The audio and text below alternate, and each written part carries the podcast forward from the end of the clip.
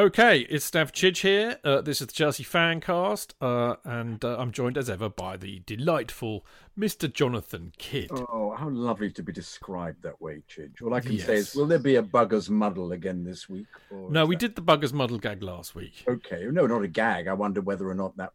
With No, no. Right, there would be another another ancient word that we could analyze. I've got I've got an ancient word for you, clusterfuck. Oh, that's a modern word. Is it? I thought it was Anglo-Saxon. Oh, really? I must look it up. Okay. Um, right, before we get into the good old season that was 1975-76, uh, a quick plug actually, because Mark Mark will uh, be very cross with me if I don't mention this. But uh, CFC UK, like us, uh, has uh, stoically carried on in spite of the fact there's no football. And the latest issue is an absolute humdinger of an issue, even if I do say so myself, because it's absolutely dedicated to captain, leader, legend, Mr. John Terry himself. So every article in the fanzine uh, is about JT. I haven't haven't read yours yet, Mark.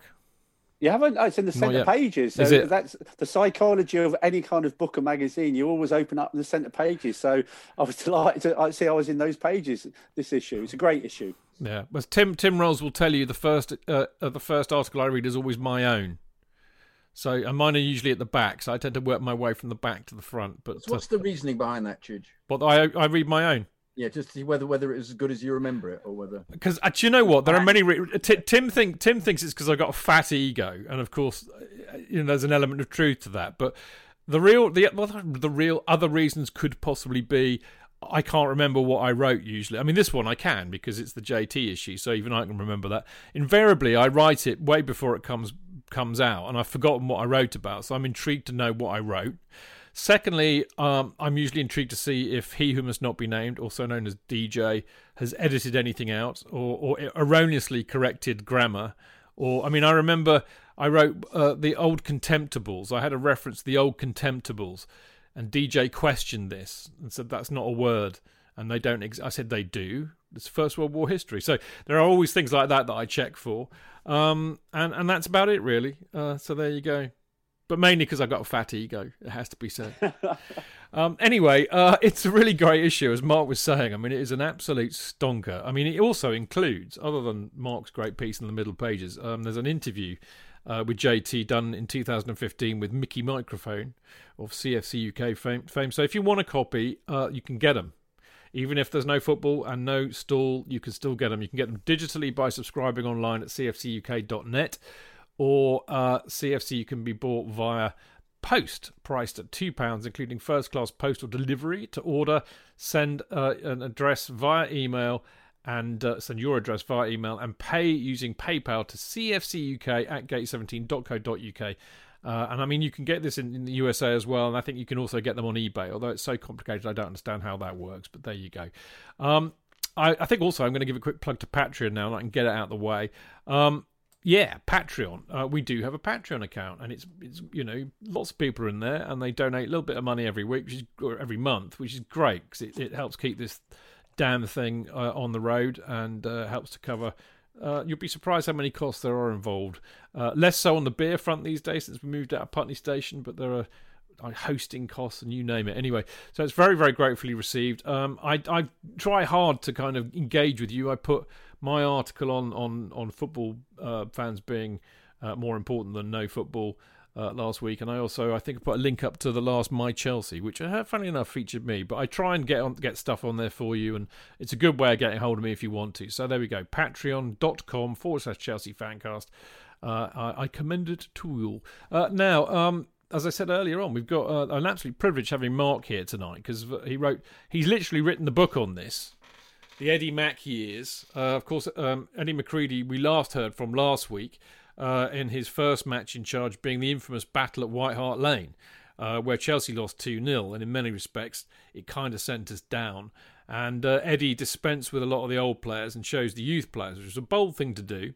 Uh, didn't quite work for him, although, you know, on another day, Wilkins would have equalised, and who knows? Who knows? History may have been Would have changed. gone down the following year. Yeah, I think that's the that was the conclusion that we got to. Funnily enough, wasn't it? That's a very good point. So there you go. So um, the first thing that I picked up this season, Mark, uh, reading your book actually, um, was, and I didn't know this. I I really. Oh no, actually, it wasn't. This this I found at the the kind of the the coda in Tim's book. Uh, funnily enough, but Chelsea. Uh, I mean, Brian Mears actually put Chelsea into the hands of the receivers. So basically gave up the ghost and said, "Look, that's it. We're out of money." Um, and there was I can't quite remember the details, but for some reason it didn't go through, and they kind of forgot about it, and therefore we just carried on. I, I mean, I, I've given a pretty nebulous summary of that, but what what do you remember of that? Uh, I don't remember the receivership. I said I think what, what I remember was almost sort of like the end of the 75-6 season. And um, a, a, book I'd recommend to you is the first book Brian Mears wrote. I think he wrote it in the late 80s, early 90s. 82. Is 82. Um, and, and he talks in the first part of that book about going at the end of the season, sort of like cap in hand to the bank. And basically, we were sort of like, you know, seconds of going out of business, you know. Yeah. yeah. It, a bit of gallows humour in it when he was sort of talking about going there. So, you know, at that time, you know, I was like 13 years of age. So, you know, Chelsea going out of business was just like oblivious, oblivious to me. I, I probably didn't appreciate the time. It's only in later years, as you more get into the history, you know, and, and, and you read and hear about the club, how close we were, you know, to no longer being here. Yeah, I mean that's what really struck me actually, Mark. It, it, I, I, had no idea that it, it was that close. When you when, when you go, when I mean, you know, I'm sure there are a lot of people who know what this means, but if you go if you put your put your uh, company into receivership, you're basically going into administration. And yep. very, very, I mean, I know I've been there, but uh, very, very few. Uh, yeah, I mean, my company went down owing half a million. Jk, I mean, you know, as the, I took I took that old adage: if I go down, I go down in flames. Quite literally. Are you are you a crook? No. Oh, okay. Why would that make me a crook? Well, I, I, know that you can get away with it, but really, are you a crook? No, no, because I, I wasn't trying to get away with it. We were trying to keep the company going. It. So no, yeah, we, we, were trying to pay our creditors back, but okay. it we just got screwed. We made some bad decisions. It wasn't all on my head. I, I, I was one of several directors, but you know, when you put your company. Well, how did how did this escape the press though? The press didn't go for this at all. You don't remember it? I don't remember it. No, no, no. Well, I, mean, as I said, it was news to me. I remember it being a Mark. Am I wrong not to remember it? I can't. No, you're, you're not, Jonathan. As, as I said, you know, it's, it's only more re- recent years, like reading the Brian Mears book. I didn't yeah, read yeah. it at the time. I, I got it a few years ago when I was researching Eddie Mack, and you see how close we were to going out of business because I don't remember it being reported at the time. No, no. Yeah. I wonder yeah. whether he had a few ins with people with it, or he was very secretive about it, or the bank just bailed him out, so that was the end of that. He didn't feel it necessary. That didn't it never it never came across like that. But it, it, it was. I mean, when you think about it, it, it made obvious sense. I mean, I, I, I read um, in, in, in your book, in fact, I think that they were three million in debt. Is that right? Is that right, Mark? They were. It was three million at the time. and I think if I know, I know, I know, we're probably going to talk about the crowds of that season. But if you look at it as a business model, when the East End was built, yeah, they had to survive to, for the model to work on thirty thousand crowds. Now, if we go through the crowds of the 75-6 season, there was very few occasions where we got anywhere near 30,000. There was a lot of occasions where we were a lot below 20,000. So if on a business model, you're getting 10,000 less every single home game, that's going to impact and you know have an impact on your bank balance. And was that just paying off the interest? I think it was, wasn't it? It wasn't. Yeah, yes, yeah, yes, it was. Two grand a week or something. They were having to fork yeah. out, which doesn't sound a lot of money these days, but in those days it was a lot of money. And of course, they'd spent you know two upwards over two million on the stand. I mean, this was really the the summation of Tim's book uh, that we've been relying heavily on for the last few weeks, Jonathan. That you know that the the preceding season was really the shit or bust moment. You know, they'd spent all the money on the stand. They'd got rid of their star players and hoiked in some money for that, but a whole coalescence of bad shit happening at the same time, not least falling attendances because, of course, the football was rubbish, stuffed them, and they were a good, on average, 10,000 below. I mean, they needed thirty-five thousand to break even, apparently. And even if they were breaking even, that wasn't enough because of the money they'd spent on the stand. So I think the summation of this is that I didn't realise, and these two boys who were there, they didn't realise actually just what a parlous situation, what a what a a delicate situation Chelsea were in. I mean, you know, the club could have gone out of business. And... There's an there's an interesting chidge as well. It's quite a brilliant story. It's it's, it's classy Chelsea. I, I, talk about it. I think it might have been in Tim's book or in Brian Mears' book. When Chelsea got relegated, they broke out the champagne. Yeah. So Why? they took a load of bottles of champagne down to the dressing room, and you know, so I don't know how much for a club you know, on the brink of going out of business, you know, spent on champagne that relegation game. But there's probably a touch of class about that as well. We may have no money, but we're going to drink ourselves stupid of some high quality champagne. Well, Wasn't it? They were also saying that they felt that this was a turning point because it meant that they could go into a lower division and regroup and win it and come back. That was supposed to be the idea. I, I, the impression that I got from that it was a kind of positive, looking for a slightly mad positive out of a negative. But uh, and also uh, they probably had some very cheap champagne in the in the Chelsea restaurant. Well, no, no open Chelsea. it wouldn't have been cheap, J.K. Because I, I, think again I forget now. I've read so many books recently on Chelsea that they're all merging into no, one. Of course, it would have been unbelievably expensive because yeah. he liked having that competition, didn't he? Yes, he had that according to to. Uh, to Tim's book. He it was Tim, was it? With yeah, the competition with the, the Cobbolds, uh, the Ipswich, absolutely Ipswich. Uh, did you like the story about the fact that they used to have that? You're right. They used to have a competition to see who could outflash each other in terms of hospitality. And he turned up to uh, Portman Road with a whole salmon. Yes. And uh, Cobbold said, "Well, I'm, you know, we're not cooking it. You can cook it yourself." So apparently, Brian Mears did, which I think is brilliant. Anyway, we digress. Um, the the main changes, uh, you know, from uh, this season to last season in terms of players was the fact that you know, Eddie McCreadie had made quite a big play, uh, as you know, for leaving out some really key players for Chelsea in the in the Spurs uh, match that came towards the end of the season. Uh, but this season saw Chelsea start without John Hollins, which almost seems unconscionable for those that, that loved to watch him play for many, many years. But also Steve Kember, who arguably had been bought in, should never have been bought in to replace Alan Hudson, but kind of irked Alan Hudson so much that Huddy left. And of course, the dear, the, the a guy that I never really knew, never really saw him play, had no idea. All I knew was that you know the crowd didn't like him and they called him Mary. But all these games I've been watching on YouTube with, where Peter Houseman features, the more I'm in love with this guy and what a fantastic player he was. Anyway, Kember Hollins and Houseman are all gone. Um, Peter Bonetti's buggered off to the States because he's had enough. Um, interestingly, Eddie pleads with him to get him back. So it was very much out with the old and in with the new. And of the new players, the ones that were featuring early on, Mark, were obviously Ray Wilkins, who was made the captain at 18, uh, his brother Graham, John Sparrow uh, as a left back, uh, Gary Stanley, who, who looks exactly the same today, by the way, a bit greyer. Uh, beautiful man. Uh, Ian Britton, the lovely Ian Britton, who I used to love, uh, and Teddy Maybank, who, as Mark will no doubt tell you, is is more of a legend now around the bridge than he probably was at the time. But it was a very new look side, wasn't it? It was kind of the cream of the youth that were beginning to break through. Mark, very, very much so. And, and if you do the contrast between the side that started that, that home game for the 74 5 season and the side that started the first home game the following season, ironically against the same opposition, Carlisle United, mm. there was only two players remaining from that side. So it was very much a, a, a really freshen up, you know, new new look Chelsea side, a new goalkeeper. He'd played before, but Steve Sherwood was number one.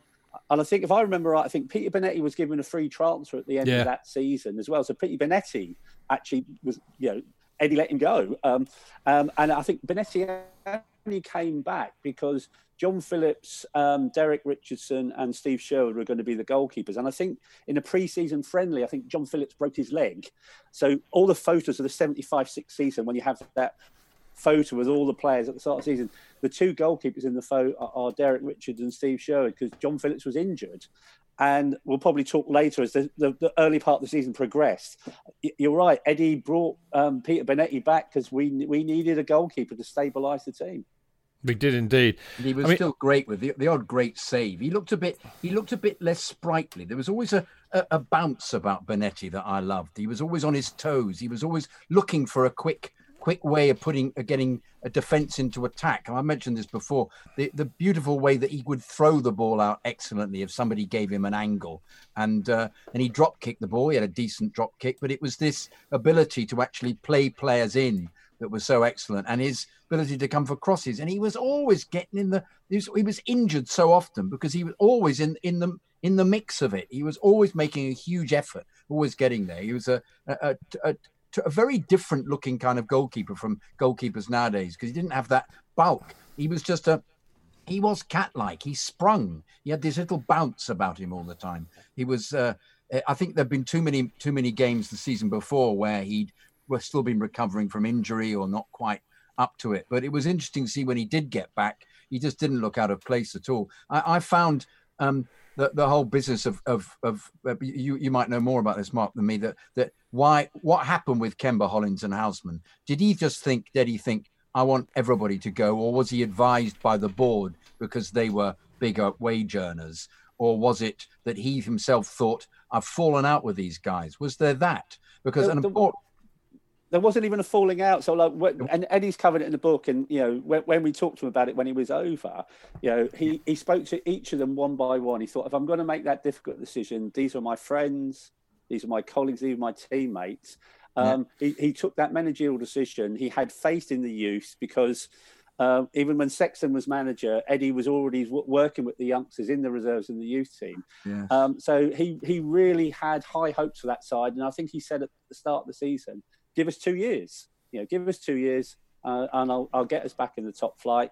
He asked for patience, you know, and he said it'd be a season of rebuilding and development, and he was putting his faith in the youngsters. There was Yeah. no falling out. I think he just took that decision, you know, that he was going to go with them, and so he let he let them go. The strange thing, if, if you look back to that team from 74 5 to 75 6, and Chidge, you talked about Peter Houseman. Yeah, I, I thought it was strange that Peter Houseman went because we played him as a left back the previous season, um, but he was a, a proper left winger. The very player we brought in, John Sissons, just never played that season. No, He was awful too. he was Yeah, awful. yeah but, but, but why did we sell John Sissons and keep Peter Houseman? That would have been a far Yeah. better thing No. to I do. thought, and also, why to Oxford? I know they were in the second division at the side, but why? And only for forty thousand, I think he went. You just hang Yeah. on. Surely he could have. He could have. What was he? Twenty six. Yeah, I- it was. I- it, I was really bemused about. At the Yeah. time, I was absolutely bemused about that supporter. I remember thinking, I don't get this. Why he's gone there? Why he's gone for such a small amount of money? Um, and surely other clubs would have come in for for him because he was a, a class act when it came to crossing. My goodness me. Much, much underrated, I think. with, with like, well, what people used to get pissed off was he would disappear and look lightweight from time to time. There was a bloke next, Mm. used to sit next to me um, um, when I was sitting with my dad, who would just an American guy, where he wore a New York, New York, um, um, uh, what you call it, the Baseball hat. yeah, yeah, base, baseball hat, and um, and used to shout out, um, "Come on, Mary!" He'd also have a go at the base, at the uh, at the uh, the ball boys. Come on, ball boy, get that ball in quicker. And uh, And it was, and his name is Bruce Buck. you never know, you never know. But uh, it, it was. He, he Did he was- look like Larry David? It, I, they were they were so showbiz where my dad sat that uh, uh, they were writers. Well, and- Bruce, Bruce, I think actually, to be fair, and uh, Bruce, if you're listening, I apologise for the cheap shot. Uh, don't don't don't sue me, please. Uh, anyway, uh, from what I understand, I think Bruce Bruce. Uh, I think he because we've talked. I've talked to him about this, but I think he turned up in the mid '80s. he Actually, did. Oh, did he? Okay. Yeah, This, yeah. This was this guy was there from from uh, '67. I remember him from because you had um, you had John Mills, you had Richard Attenborough, you had uh, Vidal Sassoon. where where are you sitting now? You're in the East Stand now, was the old East Stand. Yeah, yeah, yeah. I used to go and used to use my dad's ticket occasionally when he was working, but otherwise I would go with him and he'd walk walk to the office with me, and then I'd go off to either the shed or the, go around the other side. Of course, you could walk round whichever side Chelsea were attacking. We would then walk round and then just just place ourselves in the in the front, always in the front of the the shed or the front of the uh, of the other end. And you didn't have the the the way support in that situation. Well, I think they're in the corner, so you could just sit, you stand to the left of the goal and watch.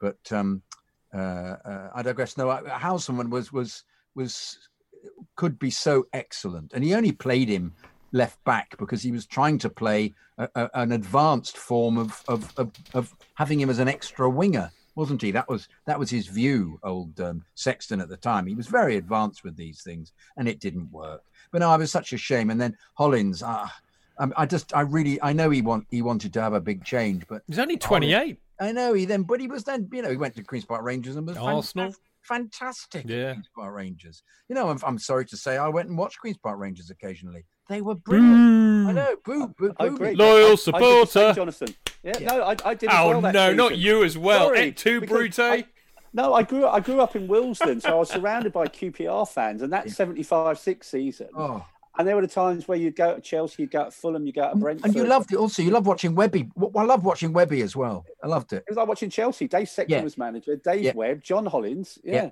Yeah. Yeah. Yeah, and also some cracking players. That Thomas, who played on the wing, bloody hell, he was good. And, and Stanley Bowles. So bizarrely, Sexton ended up with a side that achieved everything that he should have had at Chelsea. He had a bit not of flair, and he not- had some. He had some really good working players as well. Uh, not not Stanley Bowles wank wank wank. no, no, no, that wasn't. No, that was Alan Ball. Alan Ball, wank, wank, wank. Yeah, I, I- my- Alan one of my fa- listen, one of my favourite Chelsea songs of all time. Even though I was never there to really sing it, uh, and I actually did end up singing this to Super Jock in in the Butcher's Hook after a very drunken, whatever the Chelsea annual lunch or whatever. I got absolutely plastered with Beth Wild and uh, Rick Glanville, and I ended up I ended up I think with Martin. Might have been Martin Wickham, can't remember. Anyway, I ended up at the Butcher's Hook, and Super Jock came in. Everybody had been singing the Tommy Baldwin song because Tommy was in there, and Jock looked a bit upset that nobody was singing. So I started, out, I started off a very, very throaty. Super Jock scores more goals than that wanker Stanley Bowles. La la la la la la la la la, and he loved it. His little face lit up. We drag digress as we so often to do, but um, I, I, there's something I, I, want to ask you. In fact, I'm going to both ask you these questions now, but I just one one thing I want to say before you answer them, but it might give you a chance to kind of mull it over. Really, what I know because I know that you were there then. Number one, what did you think of all of these changes? Eddie coming in, the youth coming in, the old guys going out, and also what were your hopes and fears for the start or at the start of the season? But before you answer that, it's just occurred to me actually something that Mark said a minute ago. Eddie McCreadie was kind of like a weird amalgam of, of Frank Lampard and Jody Morris. You know, an ex player, arguably a legend at the club for a long, long, long, long time. Really loved him. And and yet he'd been in charge of the youth team before he got kind of promoted. So it is like a weird amalgam Yeah. of Frank and Jody. And in a sense, completely different circumstances, I grant you, but in a sense doing the same thing. Like that Frank and Jody have done this year. Anyway, enough. You can answer uh, Jonathan, do you want to answer the? What did you Yeah, think of the well, changes? I, I, I was I go back to Kember Hollins and Houseman. I, I I thought that having those three playing would have would have been perfect, a perfect balance with the with the youth coming in, a good perfect blend. But he was willing to get rid of them all. I suppose Kember never worked properly. He'd have excellent games and then disappear. I just like the fact he he was always good at flicking the ball. He made an effort, Kember, and he, he got stuck in. And uh, um, but um, uh, as with every season, you start off with with with as, as, aspiration that they're going to be excellent. You never go in thinking, I think they're going to fall apart. You don't know. You, you would have been about twenty now, wouldn't you? So you'd Yeah, have been a bit more yeah. knowledgeable and on top yeah, of things. Yeah, yeah, yeah, yeah. I was, but um, I was at uni and um, uh, I couldn't get to all the matches, but I could still use my dad's ticket. My dad had a, a seat in the uh, the new East Stand upper um, with all its dreadful queues for the loos. They hardly had any any loos working, and that's terribly important for me even then. And dreadful. I would have gone about this. This they'd obviously given the refreshments. They'd franchised it out to people who found obscure, I don't know, foreign brands in warehouses because you'd go, I've just paid two and six. I don't know what the fuck this is. I don't know what I'm eating here. And there'd always be, there'd always be Well, dreadful, mu- much the same queues- today. What you say, very similar, but dreadful queues for everything, miles and miles. I could think, fuck, I'm always having to queue for everything because everything was half finished in the stand. But this, but I had a lovely sit with with Jonathan Paris and his fabulous dad and and uh, and and, um, uh, and Deborah, his, his sister, and uh, and we, we we were near the front, and it was uh, you know great seat, loved it, loved watching, but it wasn't there all the time. So um, was in and out of certain matches, but tried to get back when I could. I wasn't. I was trying to play for the uh, university uh, first eleven, but um, uh, I was up at Hull University, and they they were slightly. Um, Tony Galvin was a contemporary of mine at the at the university, who was um, um, playing for Hull City, I think, at the time. He was a very decent player, and he was studying. Uh, um, Russian, if I remember rightly. And in fact, yes, there's supposed to be stories about Galvin when playing against Russians for Spurs and Russians saying what they were going to be doing and him just listening and then passing on what uh, what they were about to do at the free kick because nobody realised that he had a degree.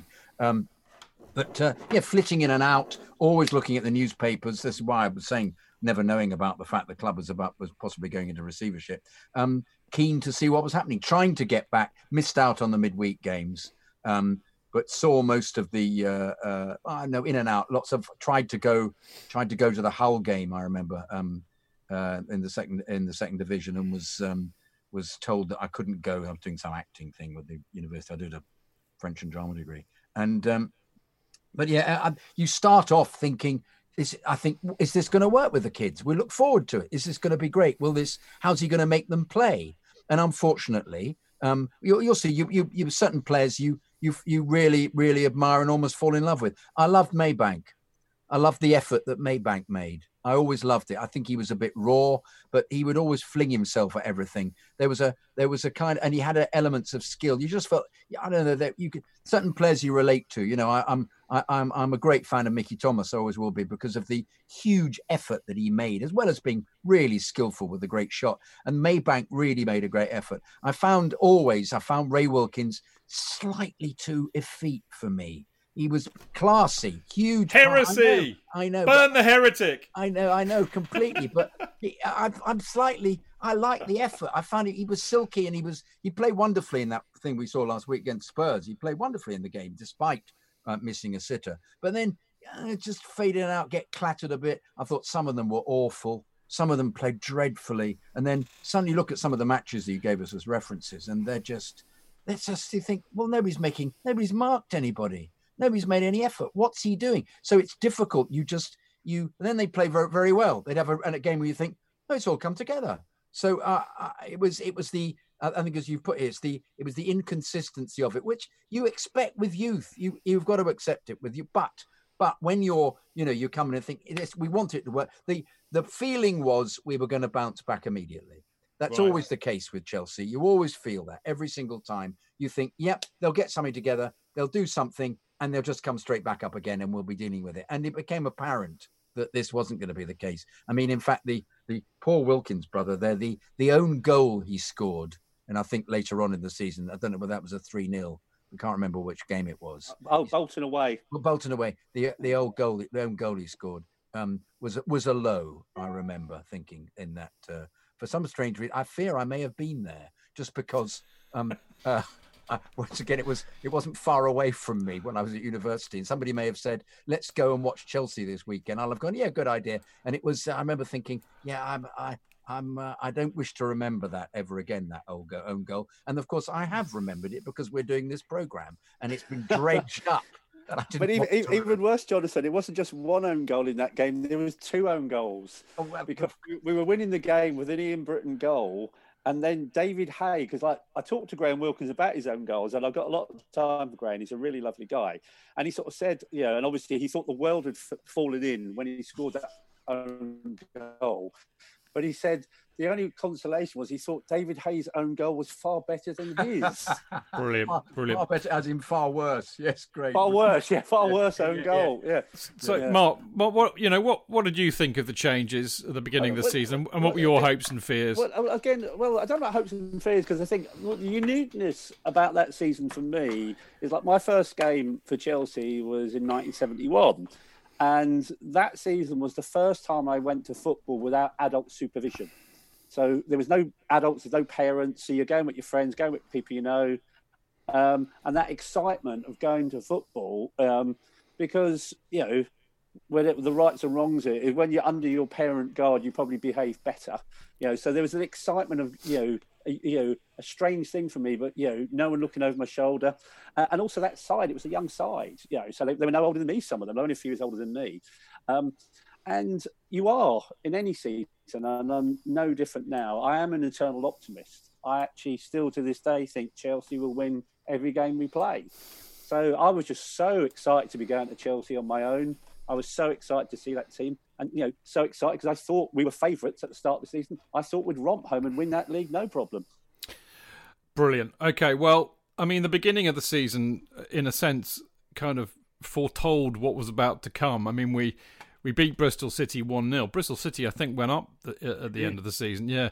We beat them at home 1 0. We then drew 1 1 with Norwich. We then lost unbelievably to uh, a Fulham side with Bobby Moore in it, should be said. They were uh, a decent side. That well, they had been, in, yeah, they'd been yeah, in the Viv, FA Cup. Viv, Viv Busby, yeah.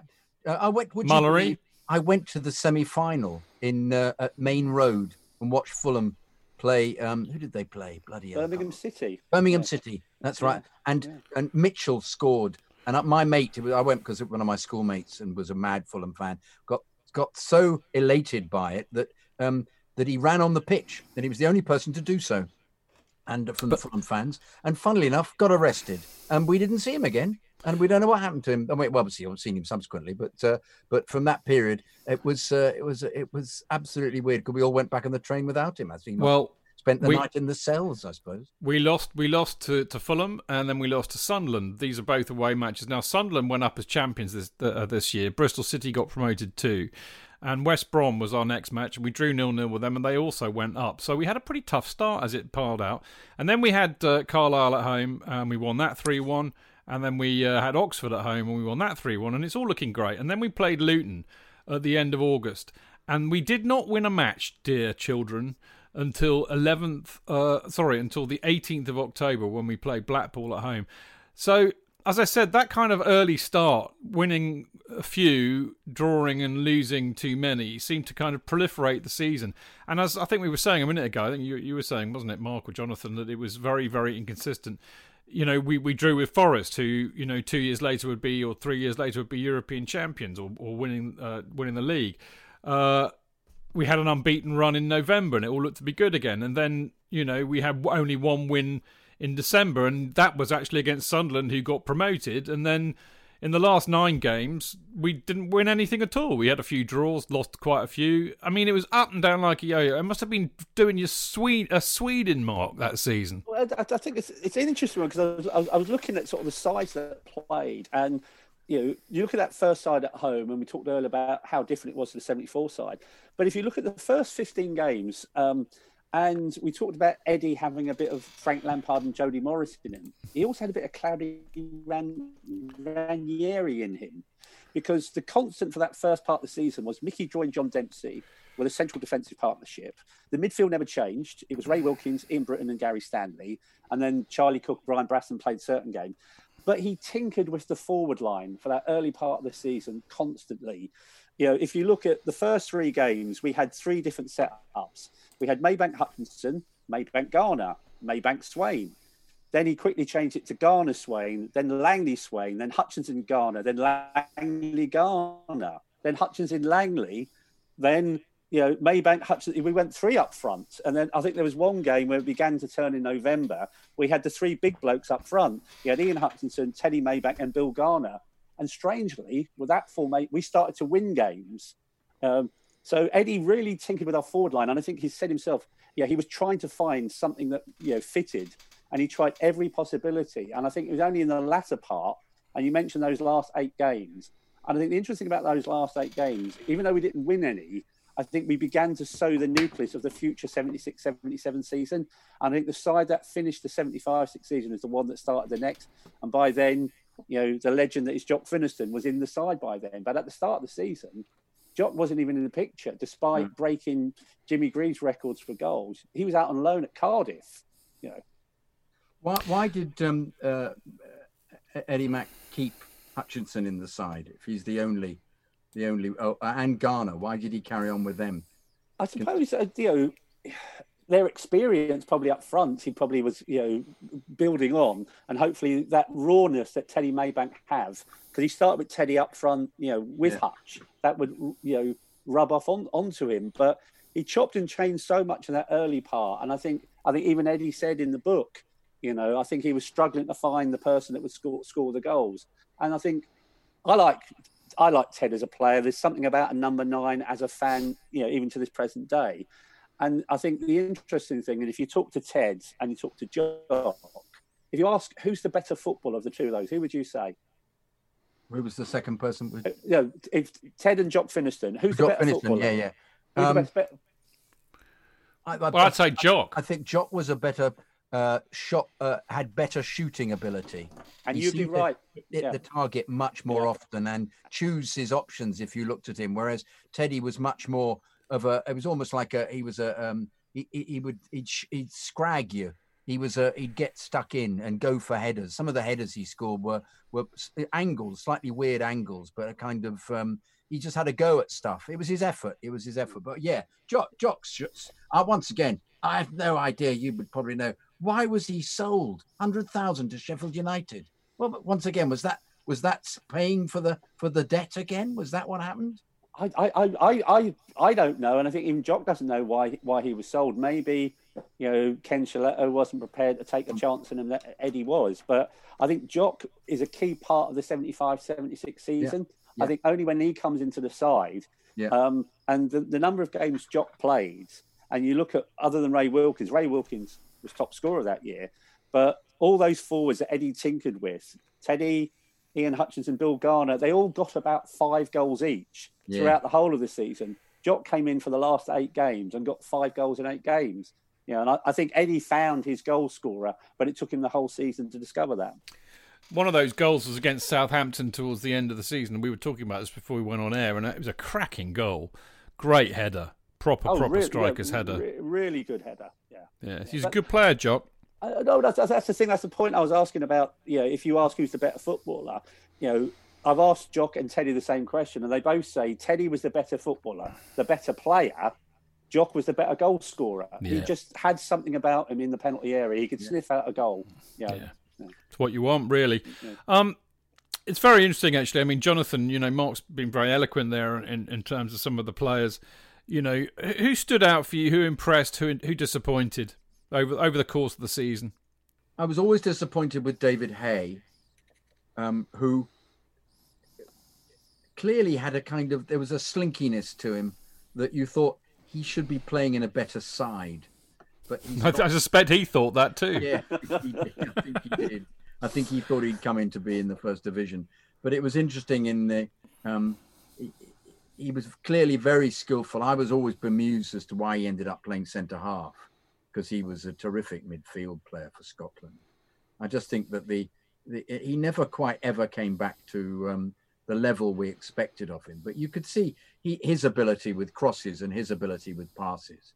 He just seemed to be caught on the ball. My big feeling with them for the whole of the season was this this inability to this constant giving the ball away. I mean, I mean, Charlie Cooke played out of his skin. Actually, was it, that's another person we did he didn't get rid of. Was that because they were big mates, um, or was it that Charlie Cookie did... had been brilliant the season before? He was. he was brilliant. Absolutely. And I think as he, we said, we said in Tim's book, he said he said I trained a bit harder, and you think, well, perhaps he was led astray a little bit in the mm. in the seasons before. But yeah, when he when he um, he was somebody who you relied on for, and he played him as a uh, in midfield much more. He played with war number four, didn't he? A lot, um, Charlie. I remember being slightly bemused by the fact that he started off as eleven and then got this four, but he was. Uh, um, it, it, but even he gave that. It's this giving the ball away. I think that seems to single the, this kind of team out from a team that you think is going to get promoted is giving the ball away when you're attacking and and which is something we, we despair of nowadays in particular it happens so much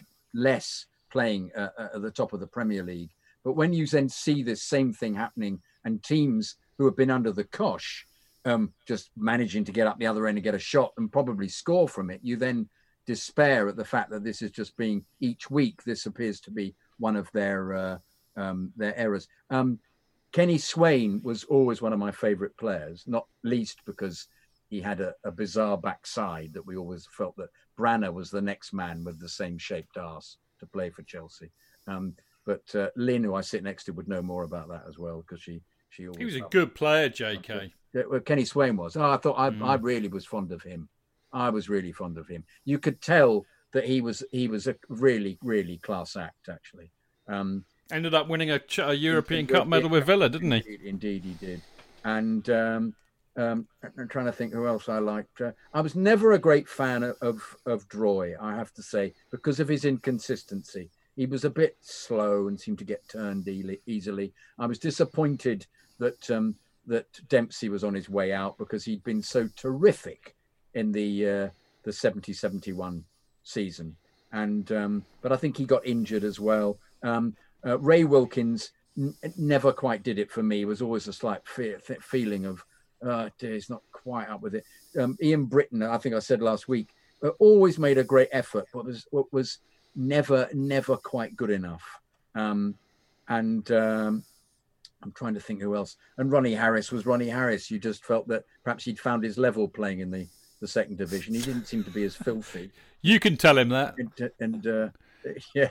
Um, I'm trying to think who. who name me name me anybody. Else. Well, okay. We also had this year. We had Steve Wicks coming into the side. Yeah, yeah. I, he was very raw, Very and Gary very Stanley. raw. Gary Stanley played 32 games in the season. Yeah, you always want. Well, he always had a he had a fantastic shot. You wanted him to shoot more. That's what I remember about him because he scored some great goals, but he he didn't shoot enough for me. Um, uh, no, it was it was it was the inconsistency. It was the fact that they were youth, so you appreciated that. It was the fact that they hadn't bounced back. But once again, once um, they at the end of the season, uh, I think Eddie Mac made a statement, didn't he, about I've I've now got the side I think that can get back. You get back into the first division. You had faith the following season something would happen. There's always this. Uh, I'm exactly the same as Mark. There's always this optimism at the beginning of a season. You think the team are going to do well for whatever reason. You normally hope it's because they made several interesting signings. So of course, if it was, you know, when it was uh, um, Damien Duff and uh, all that lot, you you uh, and Adrian Mutu, you you knew something was going to happen. In this instance, there were no big signings, but you thought he's got the youth. Um, they occasionally played really well. Let's hope he can maintain the consistency. Excellent. Right. Well, in uh, part three, uh, we're going to be talking about the fact that the attendances fell like a stone. Uh, but the away support um, was much lauded, actually, and it'd be worth talking about that. Uh, also, the biggest match of the season, Palace in the Cup. Uh, I will say no more about it than that. Uh, I want to talk about Ray Wilkins because, unlike Jonathan, I thought the man is a god. Uh, but but as as as it as does Mark, you know, we will burn. We will have a sacrificial burning of the heretic in part three. Uh, but before we get to that, uh, it's a, probably a really good juncture to, to to give the old Chelsea specials a plug, which are the whole range of interviews that me and Martin King did, and then put up on Podbean as podcast because they feature, you know, various players from this era. era. Not enough from this particular era, it has to be said. Uh, but nevertheless, well worth a listen. So, just to give you an idea, we've got Kerry Dixon, Bobby Tambling, Ron Chopper Harris, Tommy Baldwin, Johnny Boyle, Johnny Bumstead, Gary Chivers, Colin Pates, and Paul Canoville, uh, as well as Danny Harkins, would you believe? So they're they're well worth a listen. These guys absolutely, you know, gave it up for me and Martin, and and and really, you know, open open their soul and what it was like to play for Chelsea to us, which is great. So there we go. I commend them to you. ChelseaSpecial.podbean.com. There's a small charge of two ninety nine for each podcast to cover the cost of the production we were paying the players to to take part. Uh, so subscribe to Podbean, go to chelseaspecial.podbean.com, and then when you get to the, the main page, you just uh, scroll down uh, any one of the interviews you want. You click on buy single episode now. That directs you to the payment wall, and then you can download it. So there you go. Uh, but there's also a website, chelseaspecial.com, and of course we're on Twitter at Chelsea underscore special. So give us a follow, and we're on Facebook as the Chelsea Special. We'll be back for part three in a second.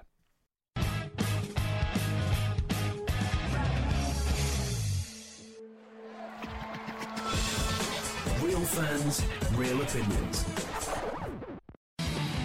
I'm Jason Cundy, and you're listening to the Chelsea Football Fancast. Proper Chelsea. Footballfancast.com.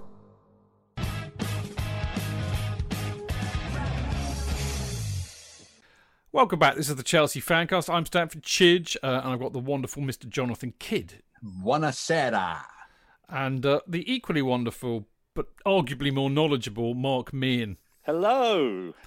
Uh, and I and I say that not just to wind Jonathan up because uh, Mark. I agree. Mark- I agree. yeah, he has. He's got Mark's got on it. I mean, if you if you follow Mark on Twitter, which actually we should I should say now, Mark, what's your Twitter handle at Eddie Mac? Eddie Max Blue and White Army, B A W A. Eddie Mac B A W A. If you follow Mark on Twitter, you know whenever there's a question asked about Chelsea, Mark will come back with chapter and verse and what happened. I mean, I always used to think that Kelvin Barker was the uh, most knowledgeable person in the world, particularly on the 1980s uh, decade of Chelsea. But I think Mark Mark is is is fast becoming, uh, you know, certainly in the 70s. But Mark comes out with stuff from articles at the Chelsea Independent. Uh, It's just Mark, you are an engaging follow on Twitter. I'll leave it at that. But uh, also, of course, uh, one of the main reasons uh, we've got you on tonight, of course, is because this is all about uh, Eddie Max Blue and White Army, and of course, you authored the definitive book of this period of Chelsea, Eddie Mac, Eddie Mac. Uh, and, I, one of the things I love about your book is the fact that it doesn't say who wrote it. You're just basically the book is written by Eddie Max Blue and White Army, but I, I can definitely reveal that you are one of the authors, as was Neil Smith.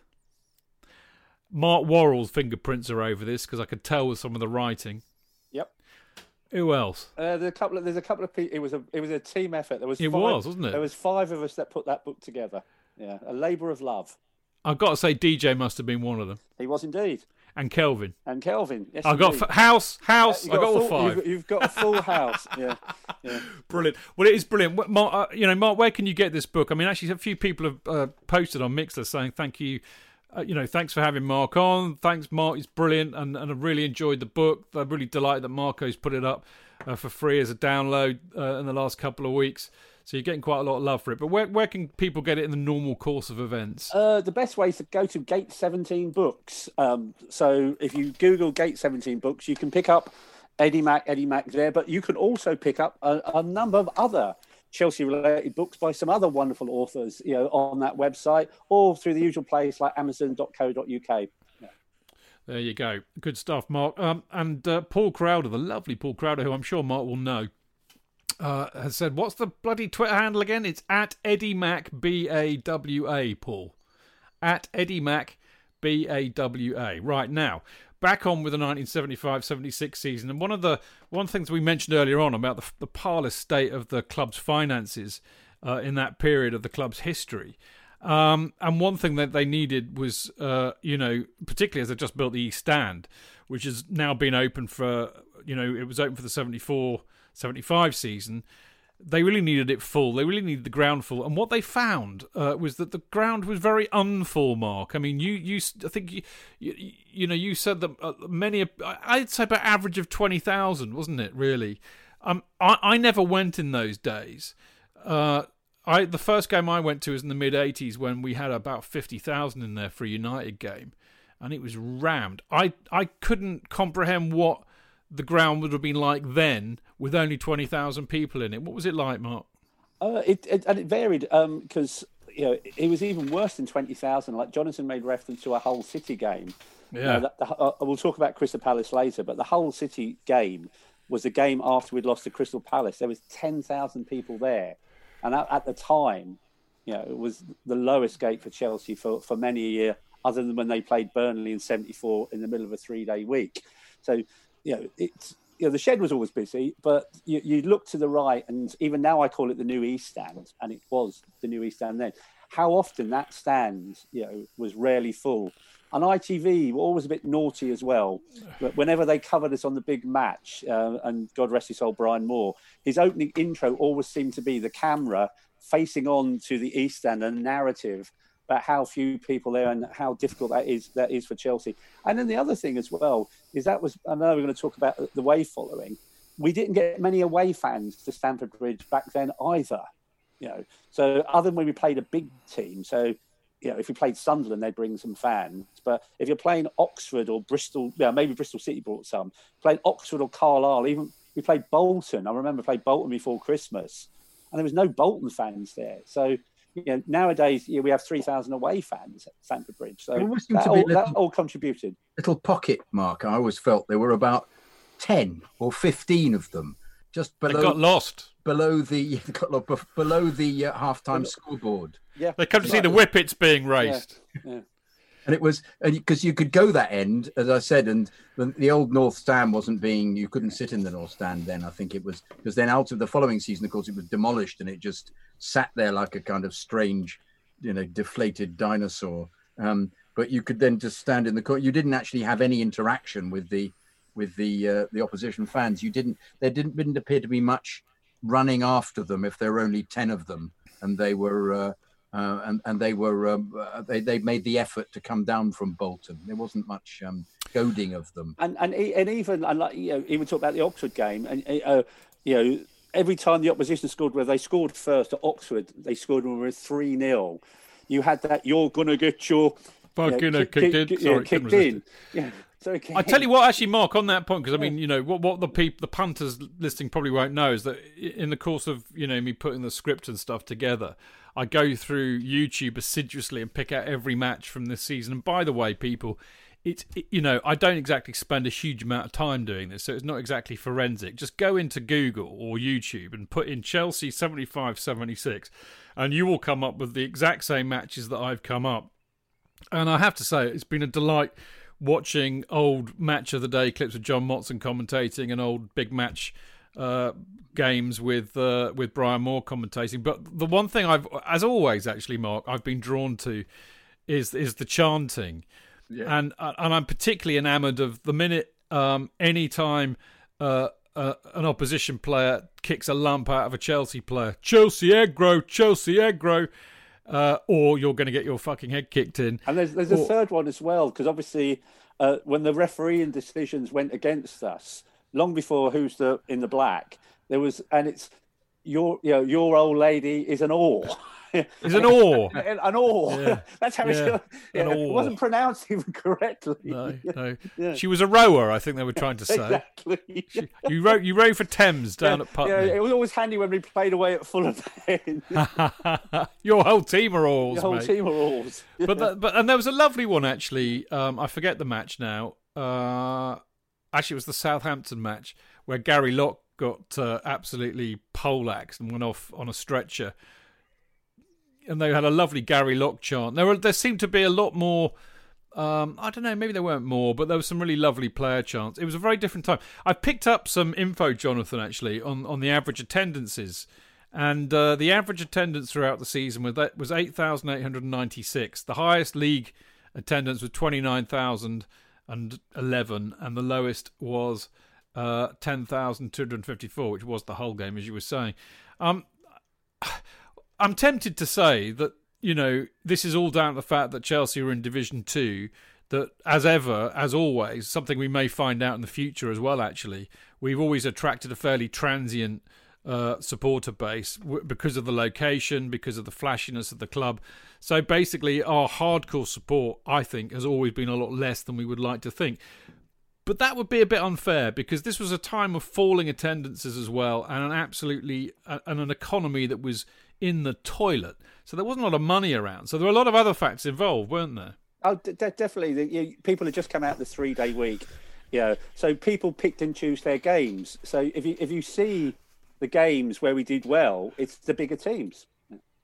As- Well, I think as that's it- the- as that's the shown thing. by um, by uh, the Palace game, of course. In the uh, We'll get to the that. FA Get to that. Oh, keep the powder dry. I Keep know, the powder I know, dry. we're getting there. I was there. I was You there. I remember. us But so JK, well. I mean, you, you know, you were a little bit older than Mark in those times, so you might have been a bit more aware of the economics about what was going on. so, what, what, Chidge, no, no, no, you were you were doing French and drama, Yeah, I so was clearly French not. Drama University. I was being at Ponce.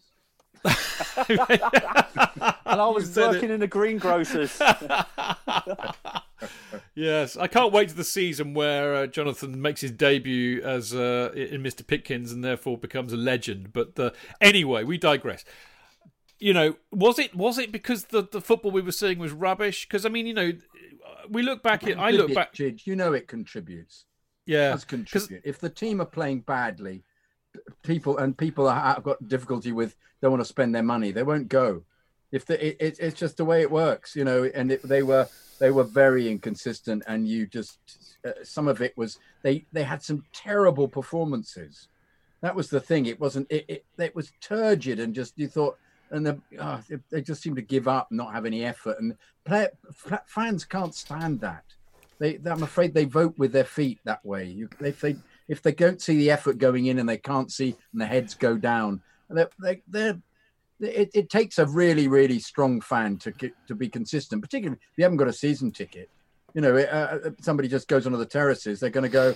Well, I'm afraid to say they'll go. I'll watch Fulham. I'll go and watch Rangers. These were the two other alternative teams at the time. I mean, I, I, you, you you cut me short earlier, but Fulham had had Best and Moore playing for them. They had they had um, Alan Mullery. Um, um, Mullery, yeah, yeah. That's and they were they were very consistent at the time, and um, and Ra- and Rangers were on the up and up. So Yeah. you can see the uh, the attraction. Ran- Rangers came second this season, didn't Yeah. they?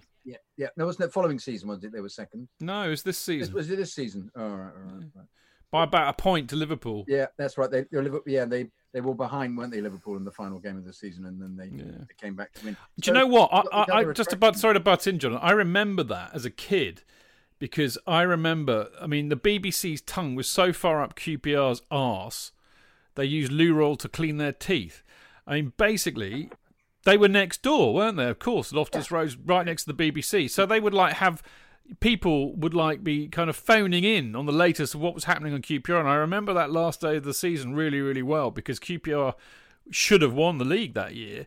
But they were, as you say, they were pipped by Liverpool. We digress, and I'm very Yeah, sorry to also- cut across you talked then. about loo roll. Of course, thing to remember is the mass, the mass Oh, yes, of loo yes, roll that was everywhere yes.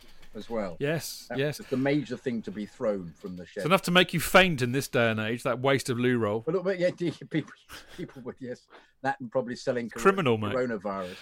Sorry, Um, coronavirus, Corona beer, I should say. But no, it what was the advantage, bizarrely, of the dog track still being there is you could actually lob uh, a loo roll quite a long way if it had its tail to it, 'cause- and it would stay there for the whole of the game. That's what was so bizarre yeah. about it was the, you get people thinking, "I'll see if I can beat him, or if I can, I can throw this one." Right? They did these trails of loo roll going out from the shed into as near, near as possible to the goal.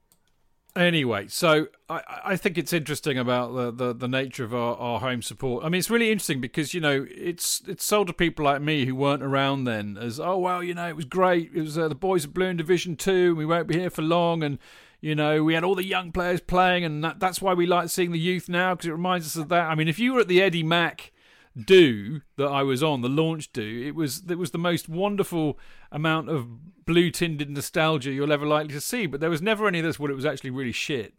you know, so I, I'm, I'm I'm as a youngster, I feel very confused, Mark. No, but I, I think. Sorry, one sec to interrupt. Sorry, Mark. I, I think it was because. Now you're confusing me. I said I said Mark I know, earlier, I said Jake earlier on, and Mark spoke, and now I've it's like Mark and you're. apologise. But I, What am I gonna do? But no, but part of the, the, the fact that it's because the following season was so much better, and it was this. Yeah, season, I think so. This season was the so well. That's what that's what uh, Eddie Max remembered, but and also because Yeah. he said, "I want two seasons." So Yeah. the very fact that that was the case in the second season, and also he was very loved as a player. The support really loved him. He he'd been a wonderful player for Chelsea from uh, from well '63. He came under Docherty, didn't he? Yeah, yeah. He'd been yeah. so good that there was this feeling for him as well, you know. So. I think that's fair, actually. That really what we're talking about with the the very blue tinted nostalgia here is is the is the next season, which we'll get on to next week.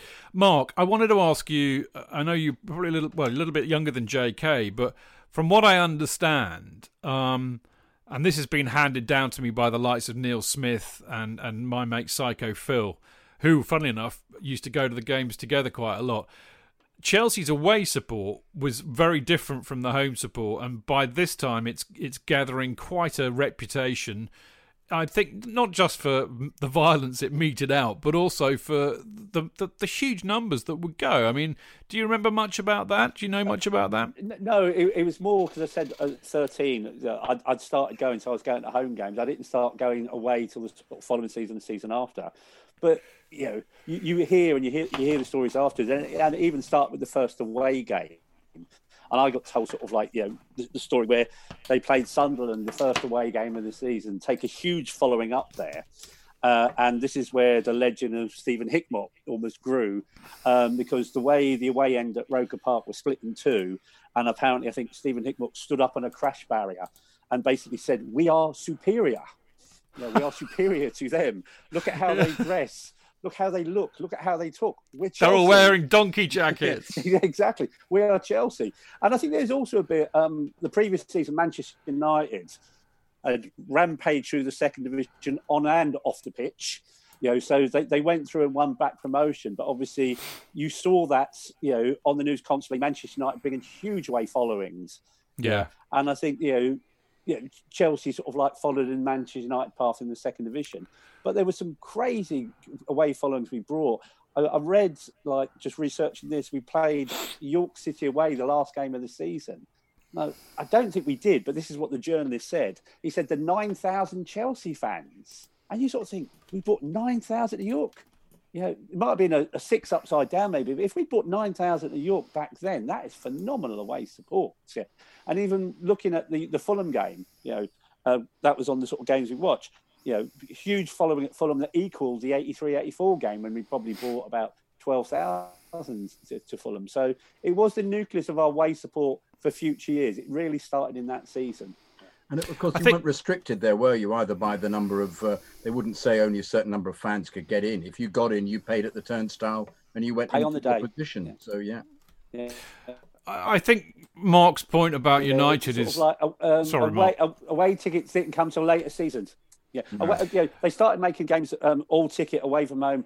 Uh, I think after Chelsea fans misbehaved at Charlton the following season, you know. But up until then, you can pay on the door, Yeah. and I- I think- used to. I think Mark's point about United the previous season is very, very pertinent because you know Chelsea were one of the you know most well-known, flashier sides in the country at the time. It was a real, they were a real glamour side, in spite of the fact that they'd been rubbish for the last few seasons. So they were a big draw, and uh, I mean, I remember you know when I was first going, and, and in later years when I got to know the likes of Smithy and Phil, you know the stories that they would tell about the fact that in a way, you know, I mean, we were one of the best supported sides in the country, certainly away from home. Man United, I think, were, were top dogs, but we, we were a very close second. But it was also, we were going to all these kind of strange little places we hadn't been for years and years and years. I mean, or ever, in the case of York, for example. Orient, I know we'd seen been uh, there in the cup. Bristol City, we hadn't played for a while. All these kind of teams. So we were also a bit of a target, weren't we, Mark? So in a sense, it, it wasn't all about. Well, obviously Chelsea had the biggest firms and the big were the biggest thugs around. There was a sense of you know uh, safety in numbers. I think was what was was happening because going out to these kind of outposts of English football, Chelsea, everybody wanted to take them on. Yep, cer- certainly. Yeah, uh, I know. I know a friend of mine went down to the Plymouth game, so that's the first time we went down to Plymouth. You know, that, was in the latter part of the season, and describing that welcoming committee of Plymouth Argyle fans. So you were reassured when you were getting off the special. You know that there was four or five hundred you know, other Chelsea fans with you because there was often in these towns a reception committee waiting for you. I, I, funnily enough, I met a bloke on my, I think it was a holiday in the Caribbean, getting on over 20 years ago now. A lovely bloke, actually. And he was a big Plymouth Argyle fan. And he talked to me about those, those days when Chelsea came down there. And, you know, he was a bit naughty. He'd been in a few of their firms. And, uh, but he, I, I mean, I've never been involved in anything like that. God forbid. I'm a lover, not a fighter. But his, his respect for me was automatic based on his encounters with Chelsea fans from those days, which was quite ironic. But anyway, we digress. But I, um, think, I think the other thing I would add, Chidge, is also you talked about our average gate for that season being about 18,000 at home. yeah, You know, there was one, two, three, four, five, six, seven, about nine games that season away from home where Chelsea gave that team their biggest crowd of the season. yeah, but there so you go. We, we broke go. their attendance records that season, you know, for half our away games. Yeah, there you go. All right, now there was one game uh, which kind of was rather redolent of the old days. This is something I was I was actually watching this on YouTube uh, when Mark phoned me up earlier on, uh, and this was uh, when we drew Crystal Palace. I think it was the what the fifth round of the FA Cup. Yep. So the one before the quarterfinals. Um, and uh, we had 55,000 in there, and it was redolent of the old days.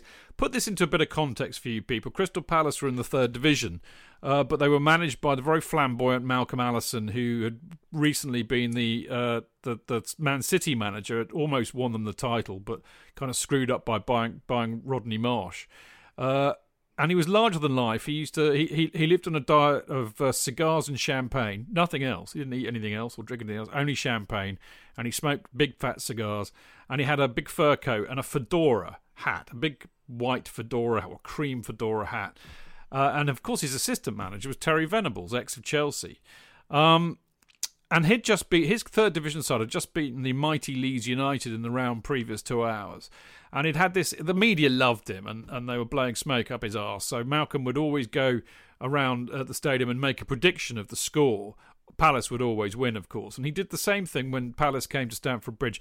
I would imagine, although I wasn't there, and I'll ask these chaps in a minute, that we were heavily fancied to beat them. Allison does a 3 2 uh, score prediction, but the two is directed as a two fingers to the shed end. You can imagine that that went down like a cup of cold sick. Um, by the end of the first half, Chelsea find themselves 2 0 behind. Uh, Peter Taylor involved in both the goals. One's an excellent shot from outside the box, the other was an assist, which I think hit the bar and then went in, or maybe I'm thinking of another game. But Where was it? Hit the bar, yeah. Then, then uh, was it? Was it? Nicky Chatterton He scored. scored, yeah. Chatterton, That's right. yeah. It did, didn't it? It did. It did, didn't it? Uh, it looked like it had gone in anyway. Actually, on, yeah. the, on the thing Well, I, I was think watching all the earlier. on. Chelsea players stopped as a consequence. They thought it had Yeah. gone in. So we're two 0 down. Uh, we're going out the cup. I'm going to let you two pick it up, Jonathan. Um, I would, as I said, I'd imagine that Chelsea were favourites to win this by a country mile, even though you know we were in the second division. My memory of the of the match was that we were sort of all over them, really, and I think they We were. they- and I think we once again just gave the ball away, and uh, um, and they just Caught on the break. counter attacked, and Taylor was a class apart. You know, he eventually played for England. He was uh, he was completely brilliant, and um, um, just eased past players. He, funny enough, he, he could ease past players in a way that Charlie Cooke used to be able to do it. He had a very similar kind of swagger, and uh, and then a very accurate shot. So, um, you know, what more would you want? And he, uh, his, um, his, uh, both the second goal that, that he scored was just terrific, but that was from a breakaway. So, um, there was always the feeling that you might Chelsea might come back in. I remember there being a a, a- a great amount of um, pressure in the second half, and uh, and we and we scored. Who scored the Who scored their goal? Wilkins, Wil- great goal. That's right. That's right. Yeah, Wilkins, who I was so rude about before. That's Um, right. Yeah, but he- captain, leader, legend, He mate. could uh, he could pull it out of the bag occasionally. Yeah, and yeah. then of course Steve Wicks scored with a header. And, And, the, and his celebration looked like he'd won the World He- Cup. well, it was enough, brilliant. well, exactly what I was about to say. I remember, remember being there with him and thinking, that's slightly over the top, isn't it, oh, well, never mind. Come on, come on, please. Yes, yes, yes. And of course, we should have won it. But then, of course, uh, another com- a wonderful piece of brilliance from Taylor. It was actually Free a- kick. it was a very clever free kick because he uh, somebody did a kind of fake run at it, and everybody sort of went, "Oh," but and then all he did was just just place it beautifully into the corner. He was, I mean, it, he was absolutely a class act, Taylor. You could tell there was what on earth he was doing playing for them uh, uh, was was beyond me, but he uh, he he was uh, really terrific, terrific player. Mark, what, what are your memories of that match? I mean, I, I I wasn't there, but watching it again today, I can't believe how fantastic the atmosphere really was. It was proper, wasn't it? I oh. think my, my memory of the match, it was at that point, it was the biggest crowd I'd ever been in at Stamford Bridge. Like Yeah. the two preceding home games, we played West Brom at home, and the game before that, we played Oldham at home. So there were two games before, and there was about 15,000 for both those games. And we went from 15,000 where you could walk up, you know, pay your 35 pence and go straight in. And Brian Mears, to his credit, really pushed this game from the moment we beat um, York City in, in the previous round. Brian Mears was pushing this game, saying we can get fifty thousand. We can get it'll be just like the old days, and he was right. You know, all the seats were sold out, so you had to get there early to get in the shed. And like you know, we got there about half past one, and it's like the main entrance is now. And I'd never seen a crowd like that ever before. Never seen, and it was scary. It was at 13 years of age trying to get in.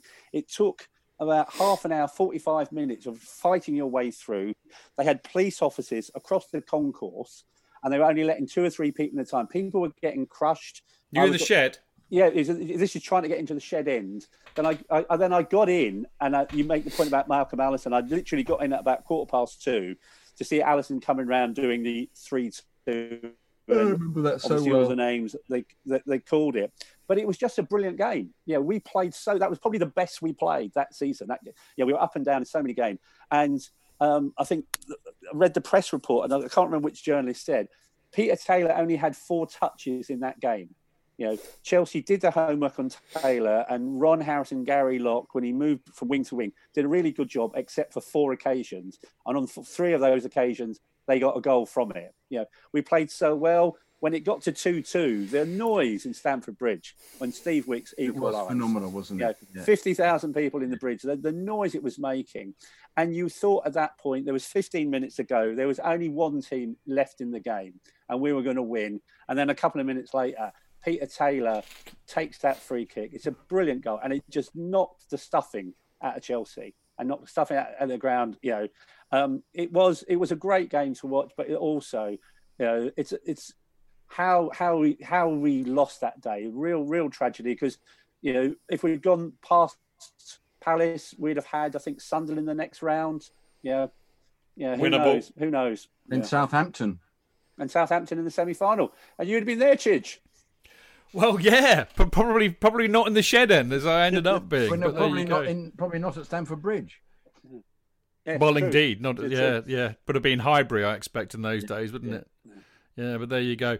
It was amazing watching that back on YouTube, I have to say. Now, um, before we kind of kind of wrap this up with a bit of a summary of what we thought, I, I think you know, just for Jonathan's benefit, really, I, yeah, Mark and I are going to eulogise Sir Butch of Ray Wilkins because you know he's 18 years old. He comes into the side 18 years old. He's made captain by Eddie in a very difficult match the preceding season. This season you want to get an idea of how important he was to a side. And this is as an 18 stroke 19 year old. Actually, the same age, even younger than you were then, Jonathan. That's how young he was. No, I was a very For... young 20, Chid. Yeah, yeah. Well, you were doing French and uh, drama, and as you, by your own admission, was a ponce, yeah. not not a professional football no, no, player. not a ponce. I was poncing about. I was... Oh, you were poncing about. Okay, just wanted to clarify yeah, that. I would would hate would hate for I would hate to have a lawsuit from you later. Yeah. Anyway, Ray is our leading appearance maker with 47. He's our top goal scorer with 12. And, and I think, you know, the standout player of the season, Mark, the question I have really is was this season the making of him, do you think? It certainly was the beginning of you know the legend that is Ray Wilkins. Um, uh, obviously, the 76-7 season, I think it was helped by the formation Eddie Mac plays the following season. But that season, he was you know, for 18 years of age, a remarkable player. And I think there's some sort of key moments in there. Um, he misses three penalties, you know, That's during right, the course yeah, of the season. Yeah. One uh, of the reasons. I was so fed up with him, let me tell you. yeah, yeah, but you know, he, he, he, misses, but each time he misses, he comes back and, and takes a penalty. And there was a run where he's taking penalties. Um, so he had the courage to do that 18 where other people who might have missed a penalty might not take another penalty again. True. The Blackburn home game, latter part of the season, Jock's in the side. We beat Blackburn 3 1. Uh, Ray scores, I think, two of the goals from memory. And Eddie McCreadie takes him off. Uh, so he substitutes him. Uh, and I think it's one of the few times in Ray's career he was ever substituted. And he goes in after the game to see Eddie McCreadie to sort of, you know, challenge Eddie McCreadie why he got substituted because he was playing well. He got the man of the match, you know, and Chelsea were winning. And Eddie McCreadie said, did you hear the crowd cheering your name when I took you off at 10 minutes to go? That's why I substituted you. He was just telling Ray, you know, because I think Ray lacked a bit of confidence at times. You know, you know, you know, he took all that responsibility on, and there was a manager doing a marvelous thing for him and said, "They love you here," you know, and that just that little gesture I think meant meant the world to, to Ray, you know. And uh, again, you know, the other thing is he, he, was our top scorer. He got some good yeah. goals that season. And when I interviewed him for the book, which was probably and all the players I interviewed was the one interview I was looking forward to doing. And you know, they, they say never never meet your idols. Oh, I was so glad mm-hmm. I met that man. Yeah, that afternoon I spent in his company was just a terrific way to spend two hours. And I asked him what was the best goal because he scored lots of goals for us. And his best goal that season was Plymouth Argyle at home. We drew 2 2. He scored a diving header against Plymouth Argyle. You know, Ray Wilkins didn't get many goals with his head, and he said in all of his time playing for Chelsea, and you think of the goals you scored: the Palace goal, yeah. the Sheffield United goal the following season, the Hereford United goal. That goal, you know, Plymouth Argyle was the best goal he uh, ever scored for Chelsea. He was a tremendous player, yeah. And at 13 years of age, I saw Ossie play for us only a couple of times. He was my idol that season, absolutely, 100%. Yeah, he became mine, Mark. You know, the following season and the one after that, really vicariously through watching the big match. You know, and like you, I very luckily got to meet him, um, and uh, one of the nicest people you'll ever would have ever met in football. There's, there's also Chidge, a, a, bit of humility about Ray. I think earlier yeah. in the season he was interviewed by Brian Moore. Yeah, uh, on, on, the big match. I can't remember. Yeah. Was it was it the Carlisle United yeah, yeah and he was so. just so modest. You know, Brian Moore was tr- Brian Moore was trying to get some information out of him and what he did, and he sort of said like, "Oh, do you go out, you know, with your brother Graham?" They said, "Oh, occasionally go out, you know, go play snooker." And well, are you going out with him tonight or something? And I think he says, "Oh no, Graham's courting." Yeah, it was just it's such a beautiful term. Graham's courting. He's got a girlfriend. There was a lovely bit in that where Brian Moore says, "So anyway, is it is it Ray or is it Butch?" And and and he, Ray kind of sits there wistfully, looks at him. He says, "I, think Ray will do, Brian." this is an 18 year old kid. It's just amazing. Um, just look, just to summarise all of this. Uh, I mean, one point we haven't really talked about Ian Hutchinson. It was his swan song, and what an amazing player he was for Chelsea. Uh, in, in, in many senses, sad to see him go. We'd been deprived so much of of, of him at his best. Uh, it was also because we finished 11th that season.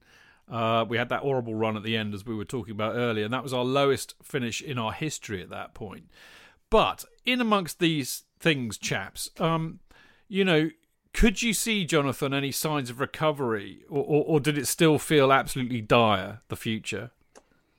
Um, uh, once again, one starts the next season thinking they'll get promoted. You can't not. You know, it's it's it's what you do as a fan, and it being Chelsea, and you think they're they're uh, they're good enough. So, um, I, I I felt I thought it was going to be difficult, but um, I don't think dire. No, I think they'd they'd been uh, as I said turned a corner. They'd been. Uh, I think Finnieston, the arrival of Finnieston was something of great interest because he just, uh, I think, as we've established, he, he, he could he could put the ball away in a way that um, others couldn't, and I think that that Maybank just uh, um, gave way, didn't he? Was he transferred at the end of that season, Mark? I can't remember. Did he? He, he went. He went on loan the following season to Fulham. Ah, well, Fulham, yeah, of course he yeah. did. So he, he joined Fulham the following season. Yeah. I think his last game for us the following season, I think, might have been Millwall at home. Yeah, he, he left in about the February.